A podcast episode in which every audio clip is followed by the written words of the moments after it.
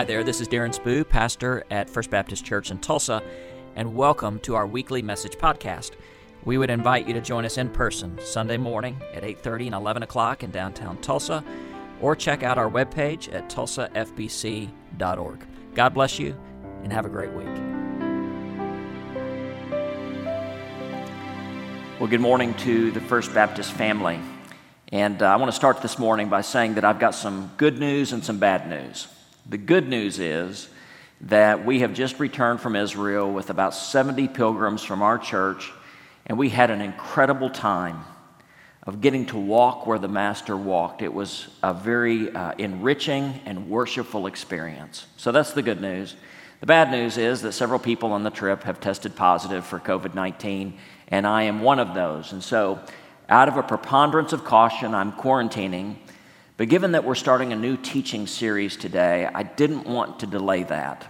And so I'm recording this message to launch this teaching series because I think this is something very, very important and very timely for us. Before I start, though, uh, two things briefly. First of all, congratulations to our seniors. This is, this is a watershed moment in life as you move forward to the next step. Congratulations. This church is proud of you. We are invested in you. We are praying for you for your whole life. You always have a place here. Second, I want to make you aware of something that's going to begin next Sunday. So, Memorial Day is coming up. In fact, it'll be Sunday, uh, May 29th, I believe, is the Sunday Memorial Day weekend. So, we're taking that Sunday and the Sundays on either side of it to do a special Memorial Day offering. So, beginning next Sunday, you'll see a blue envelope in the window ledges. And this is an opportunity for you to give a gift in honor or in memory of someone. And these gifts won't go to First Baptist Tulsa, they'll go to the First Baptist Tulsa Foundation. And those gifts, the interest of which, will serve this church until the Lord returns. I'll talk more about this next week, but I really want you to take this opportunity. And I already have in mind some people that I want to honor, one person in particular that I want to remember by a gift. And we will publish those names uh, in the month of June. We'll make those names known to honor and to remember somebody. So I want this to be on your radar screen for next week. So the next time that you feel like you have troubles, I want to give you a reading assignment. I want you to go and pick up Corrie ten Boom's first book called The Hiding Place. So Corrie ten Boom and her family, they were Dutch Christians during the Nazi uh, takeover of Europe in the Second World War and during the, that Holocaust era. And they were such committed followers of Christ that they were going to hide and protect as many Jewish people as possible. But when the Nazis discovered them, they arrested the ten Boom family and they sent them into concentration camps. So it's a good reminder that, in comparison to that, most of us really don't have real problems. But this is a story that Corrie ten Boom writes from earlier in her life. Her father was a watchmaker, a craftsman, and they're on a train one day, and she had heard a new word that she didn't understand, and it's translated into English as sex sin. She was such a young girl, she heard this sex sin and didn't know what that word meant. So she asked her father while they were riding the train, and here's what she writes He turned to look at me, as he always did when answering a question, but to my surprise, he said nothing. At last he stood up when the train stopped. He lifted his traveling case from the rack over our heads and set it on the floor. Will you carry this off the train, Corrie? He said. So I stood and I tugged at it. It was crammed with watches and spare parts that he had purchased that morning. I said, It's too heavy. He said, Yes. And it would be a pretty poor father who would ask his little girl to carry such a load. It's the same way, Corrie, with knowledge. Some knowledge is too heavy for children. When you are older and stronger, you can bear it, but for now, you must trust me to carry it for you. And I was satisfied, more than satisfied, wonderfully at peace. There were answers to this and to all my hard questions, but for now, I was content to leave them in my Father's keeping.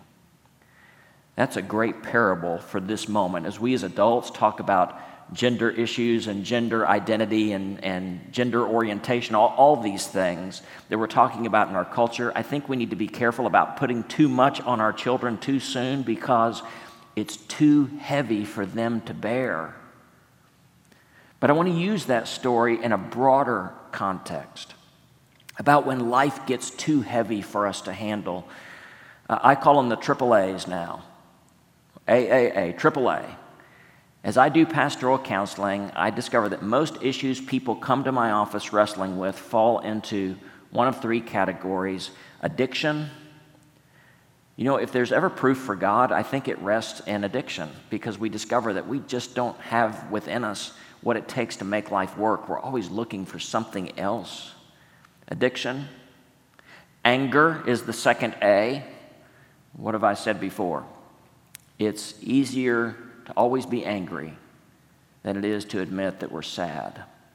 So there's addiction, there's anger, and the last one I think is the biggest one anxiety that many of us feel, and maybe you feel this way today, that the weight of the world is riding on your shoulder. I want you to hear from the very onset of this teaching message, teaching series, that do, we do not have a poor Heavenly Father. We have a good Heavenly Father. And He is ready and willing to carry the weight of your world and peace, perfect peace is possible for all of us as we trust in Him. And we can be content to leave the worries and cares of our life in His hands. We have a good, good Father. So I want to start by piling on just a little bit, okay? Get ready. I think you already know the problem of anxiety, but I want to make it crystal clear. Psychologists have come out recently and, and have said that we need to start screening children for anxiety disorders as young as eight years old. Right now, grade school children, almost 10% of grade school children deal with an exceptional amount of anxiety. The average high school student experiences more stress in their daily life than what psychiatric patients in the 1950s experienced. More stress just in their normal everyday life. And anxious children tend to become anxious adults. So I don't know about your profession, but I know it's true of all people professions like doctors and nurses and, and teachers and pastors. There's a great deal of anxiety and compassion fatigue right now. Right now, 50% of pastors would do something else if they could find a way to support their families. Right now, 1,500 pastors leave the ministry every month permanently because they're done, they're worn out, they're tired of the worries. And I'm not saying this because it's about pastors, that's true of almost all people professions right now. And on top of all of this, anxiety has gotten so bad that every 40 seconds on our planet, somebody can't take anymore and they take their life. 40 seconds. Here's a stopwatch.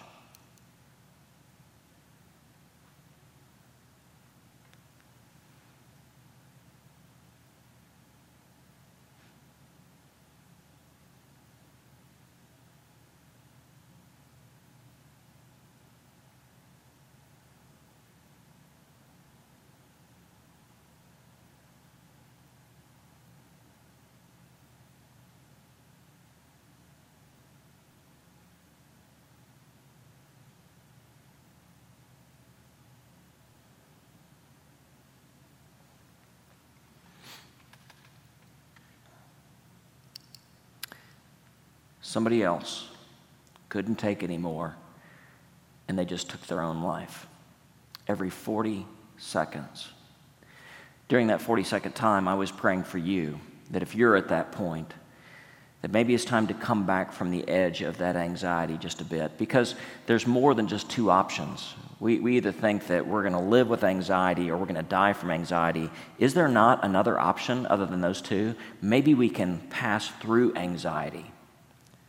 And I have no illusions. We're going to spend two months talking about anxiety. I'm under no illusions that two months your life will not just change overnight. You're not going to be, if you deal with anxiety, you're not going to be healthy in the next two months, but you can be healthier. And you can also be holier in terms of understanding that you have a God who is a good, good Father, and you can put the cares of all of your anxieties on Him. So, in the next few weeks, we're going to look at a handful of people in the Bible, every one that I could find, that got so filled with anxiety that they asked God to end their lives. But before we do that, I think we need to do some foundational work. And I want to start with the teachings of Jesus himself and his teaching about worry. And, and we're going to read this morning. This passage of Scripture is from Matthew 6, from verse 25 all the way down to verse 34. Okay, and we're going to take this passage this morning and let's hear and really soak in the words of the Master. So Jesus says this starting in Matthew 6, verse 25. He says, Therefore I tell you, do not worry. I want to stop right there for just a moment. Jesus doesn't want you to live a life of worry. That's such a simple thought, but it's, it's also very profound. And maybe that's the only thing that you need to hear today. Jesus does not want you to live a life of worry.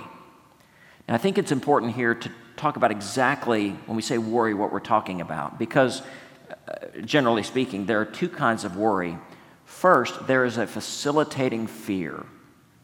So, a facilitating fear is you're concerned about something, so you take action in order to mitigate or minimize the possibility of that taking place.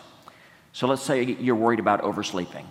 You've got a new job, you're going to school, you want to wake up on time, so you're concerned about oversleeping in the morning, so you use that fear to facilitate action.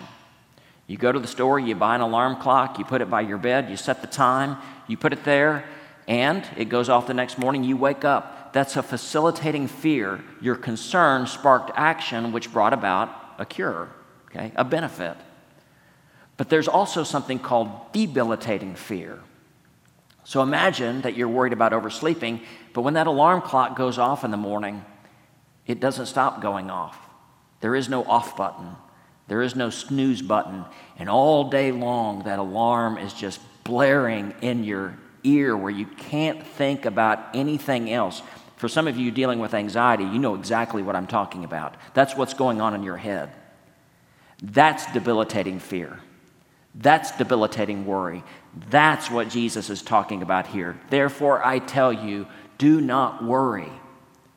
And so, what we have here in Matthew 6 is Jesus' longest discourse on any emotion. He talks more about worry than he does sadness or happiness or loneliness or love. He really focuses on this because he knows where we live, he knows our condition. So, would you just listen to the words of Jesus? Therefore, I tell you, do not worry about your life, what you will eat or drink, or about your body, what you will wear. Is not life more important than food? Is not life more important than clothes? Look at the birds of the air. They do not sow or reap or store away in barns, yet your heavenly Father feeds them. And are you not much more valuable than they? Who of you, by worrying, can add a single hour to his life? And why do you worry about clothes? Look at the grass of the field. They do not spin but yet your heavenly Father clothes them, and are you not much more valuable than they? I tell you that not even Solomon in all of his glory was dressed like one of these. And if that is how God clothes the grass of the field, which is here today and tomorrow is thrown into the fire, will he not much more clothe you, O you of little faith? So I've lived with these words for a long time. And what I appreciate about Jesus is his absolute genius in talking about worry because he addresses any issue that we can have, be it internal or external. He talks about food and clothes. Well, food is something we put in us, and our clothes is something that we put on us.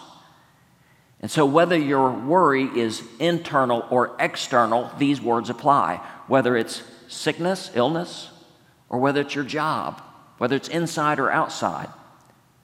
Whether you feel like your life is up or down right now, he says, look at the birds and look at the grass. For some of you right now, things are looking up.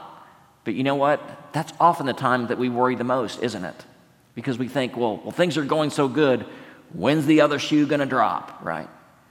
Or if things are looking down, you think, will this only get worse? Will life ever be good again? So whether things are looking up or looking down, these words apply to you. whether you're a man or a woman.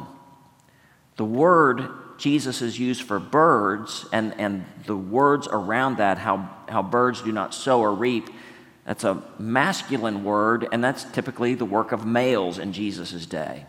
It's working the farm. Or the, word for flower is a feminine word, and laboring and spinning were typically female activities. So, male or female, no matter who you are, no matter your current circumstance, no matter the issue that you face, these words are for you. Jesus is speaking to you today. So, not only have I lived with these words for a long time, but I have lived with anxiety for a long time. I would rather talk about this when we're face to face, and so I'm going to put that off. But if you think that I have lived a life free from anxiety, you could not be more wrong. And what I've learned over time is people can present a good front, especially in church. But just because we look good on the surface doesn't mean that we don't deal with the ravages of anxiety in our soul. So I've lived with anxiety for a long time. And as a result, I've learned some things from this passage. And so I'm going to give you three um, practices this morning, okay? And these are foundational to everything else that we'll talk about in the next few weeks. And, and you've heard that old phrase that practice makes perfect. I don't know about you, but I'm not perfect. But I have a young friend who was a dancer earlier in life, and her instructor told her that practice makes permanent. So as you practice these things, it's not that you're ever going to be perfect. We're human. But these practices can become a permanent part of who we are. So, three practices. Here's the first one practice the present moment. Now, please don't think I'm going new agey on you. I am not, okay? We need to practice living in the present moment. Jesus says, I want you to look around, look at the birds. I want you to, to see the flowers of the field, soak in the present moment. In fact, he'll say later, and we'll quote this here in just a minute don't worry about tomorrow, tomorrow will worry about itself. We need to live right here, right now. So the next time you are worried, the next time you are anxious, I want you to consider when you are living, okay? Because we practice mental time travel all the time. Sometimes our anxiety is caused by living in the past. We worry about something that we've done or something that we've said, and, and we try to not only remember, but but relive those events hoping they'll turn out different, and we're worried about something that's happened in the past. Or sometimes we travel forward in the future and we play the what if game and we play out the worst case scenario on things and we're, we're living in the future. We can't change the past, we really can't affect the future. We're called to live right here, right now. Practice living in the present moment. So the next time you're worried, just stop and say, When am I living? I need to live right here. You want to hear the funny thing? As I was writing this message, it was the week before we went to Israel, and I had so much to do. And I was writing frantically. I thought, I've got to get this done because I've got this, this, and this, and this meeting and that thing to do. And I caught myself living in the future as I'm writing this very thing. So I had to stop and say, I need to live in the present moment. This is the most important thing I'm doing right now. And some of that anxiety began to dissipate. Practice the present moment. Practice the presence of God. Jesus here several times refers to God, but also refers to God as our Father. So I've been meditating lately on the words that Jesus taught us to pray Our Father in heaven. Father is an intimate word, it's a word that's about relationship. In heaven reminds us that God is not only intimate, but He's infinite. But ultimately, Jesus refers to God as our Father because in the world then, and in many cases in the world today, the father of the family was the one who exercised authority. Listen, if you are a Christian, if you are a follower of Jesus, you have a good, good father. And he has authority over your life. And so, as we live, if we remember that we are in the presence of God and under his authority, then we are under his protection, we are under his provision. I can't explain this to you, but, but the moments in life when I've been in a situation and I suddenly remember that I live in the presence of God, it's almost as though I walk into a different room. Nothing has changed, but everything has changed. The next time you worry, the next time you're anxious, I want you not only to live in the present, I'm right here right now, but God is right here right now. We practice the presence of God, and that practice makes permanent. So for some of us, let's just, let's just call this what it is. We don't live in the presence of God. We just kind of give God a few moments of our day instead of allowing ourselves to live in His presence throughout the day. Here's the best illustration I can give. You remember in the dark ages when internet access was through dial up? You would sit down at your computer, you would connect to the internet via your phone line, and it would make a screeching sound. It would make a series of beeps as, as your computer began to connect with other computers. That, that beeping and screeching, if you remember, sounds like um, a cat being tortured which, by the way, is a great sound. So it, it makes some beeps and screeches, and so your computer would then connect to the internet. You could do your email, whatever you wanted to search. Then you would log off. And so your connectivity was just every now and then. But now the world has totally changed, hasn't it? We no longer live in those dark ages of internet. That your computer and your phone and all of your devices, your iPad, they're connected constantly. You're never not connected. So, my question for you today is Is your relationship with God dial up? That you just connect when you need something or when you think about it. But, but where we're meant to live is not only in the present moment, we are meant to live in the presence of God as our good, good Father. And that practice of calling God to mind and remembering that He is always present, that practice makes permanent. There's one more practice I want to give you living in the present moment, living in the presence of God, also practicing the presence of people. Hear those words again of Jesus. Why do you worry about your one little life? The tendency we have is to become so focused on ourselves that not only are we the center of our universe, but we're the only thing in our universe. That's not how we're meant to live. And if you have recognized the amount of mental illness that has come in the wake of COVID 19 because people have lived in such isolation, we are meant to worry about more than our lives. We are meant to be concerned about the people around us. You remember that second great command of love other people as you love yourself? Do you remember what Dallas Willard said? To give somebody else your attention is the first act of love. I will also say that when you give somebody your attention, you help yourself to maintain sanity because you get your eyes off of you. And so, please, I plead with you every way I know how. If you want to defeat worry in your life, you need to get your eyes off of yourself and start serving other people. It's the way we're made, it's what we're made for, it's what Christ commands us to do. So practice makes permanent. To practice the present moment. To practice the presence of God. To practice the presence of people. I'm not promising you that anxiety will go away if you do these things. But I will promise you that you will live a lot closer with God and you'll walk with Him every day. So we're in the short rows now. Jesus continues to say, So I tell you, do not worry about your life, what you will eat or drink, or about your body, what you will wear. Do not the pagans run after all these things? And your heavenly Father knows that you need them. So do not worry about your life. Father knows you need them, but seek first his kingdom and his righteousness, and all these things will be given to you as well. Do not worry about tomorrow, for tomorrow will worry about itself. Monday will take care of Monday. Each day has enough trouble all its own. Can I give you this final exhortation? Live like a Christian.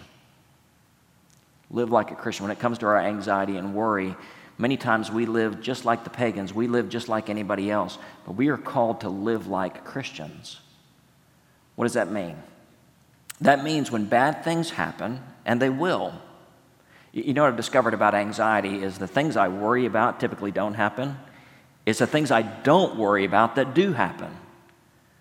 But in dealing with anxiety, we need to live like followers of Jesus. And that means that when bad things happen, we know that it serves a bigger purpose. And I'm not saying this is an exhaustive list, but I think it's pretty close. When something bad happens, it may be an opportunity for you to repent.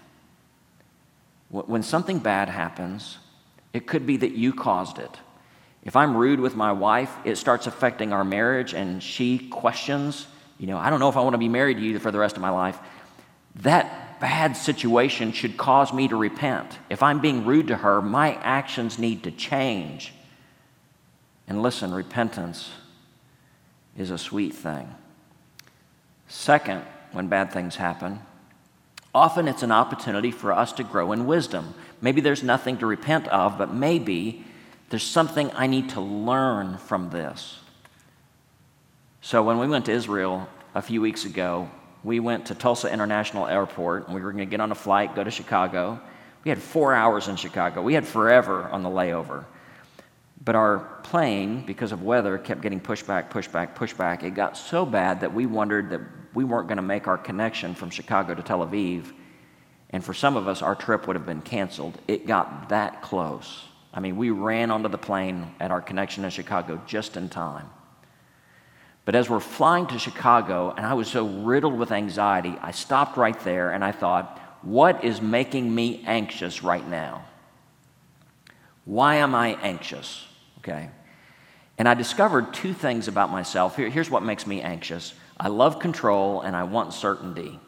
I was able to articulate that, that I want to control things that are going on, but when it comes to airlines, if you haven't noticed, you can't control anything. I also wanted certainty. I want to know for certain that we were going to make it to Tel Aviv on time. Well, I wouldn't know that until we actually got on the plane. And so I had to surrender my need for control. I had to surrender my need for certainty in that moment. And I'm not saying my anxiety went away, but it was put in perspective. I'm not in control of this. And I'm not going to have certainty. I have to trust. And sometimes those anxious moments, if we stop and look at them, there was wisdom to be had. So when difficult things happen, it's an opportunity to repent, it's an opportunity to gain wisdom. It's also, and here's the biggie every difficult thing happens to us in life develops our character.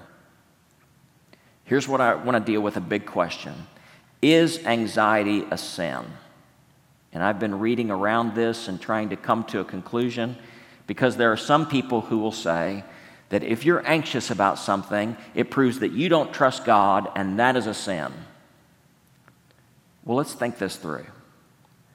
So, Jesus in the Garden of Gethsemane was filled with anxiety, so much so that his capillaries burst and it looked like that he was crying blood. He was that filled with anxiety.